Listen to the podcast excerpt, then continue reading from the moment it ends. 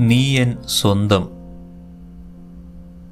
വിശുദ്ധ യോഹന്നാന്റെ സുവിശേഷം ആറാം അധ്യായം മുപ്പത്തിയേഴാം വാക്യം. പിതാവ് എനിക്ക് നൽകുന്നവരെല്ലാം എന്റെ അടുത്ത് വരും. എന്റെ അടുക്കൽ വരുന്നവനെ ഞാൻ ഒരിക്കലും തള്ളിക്കളയുകയുമില്ല. മനുഷ്യനെ സ്വന്തമാക്കുവാൻ മനുഷ്യന്റെ സ്വന്തമാകുന്നവൻ ക്രിസ്തു.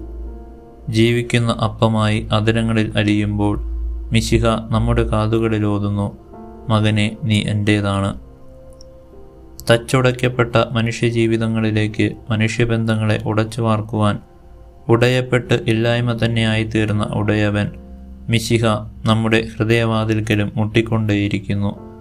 മനുഷ്യന്റെ തിരിച്ചറിവിനും തിരിച്ചുവരവിനുമായി സവിനയം കാത്തുനിൽക്കുന്ന സ്നേഹിതനായ മിശിഹായാണ് എന്നും അപ്പമായി എഴുന്നള്ളി വരുന്നത്. ദാസനിൽ നിന്നും പുത്രനും സ്നേഹിതനും അവകാശിയുമാകുവാനുള്ള വിളിയാണ് ഞാനും നീയുമാകുന്ന ഓരോ ക്രൈസ്തവനും മിശിഹ സമ്മാനിക്കുക. കൂടെയുള്ളവരിൽ നിന്നാണ് കൂടെയുള്ളവനിലേക്കുള്ള യാത്ര സാധ്യമാകുന്നത്. ഈ യാത്ര തന്നെയാണ് അവൻ മിശിഹ നമ്മിൽ നിന്ന് ആഗ്രഹിക്കുക.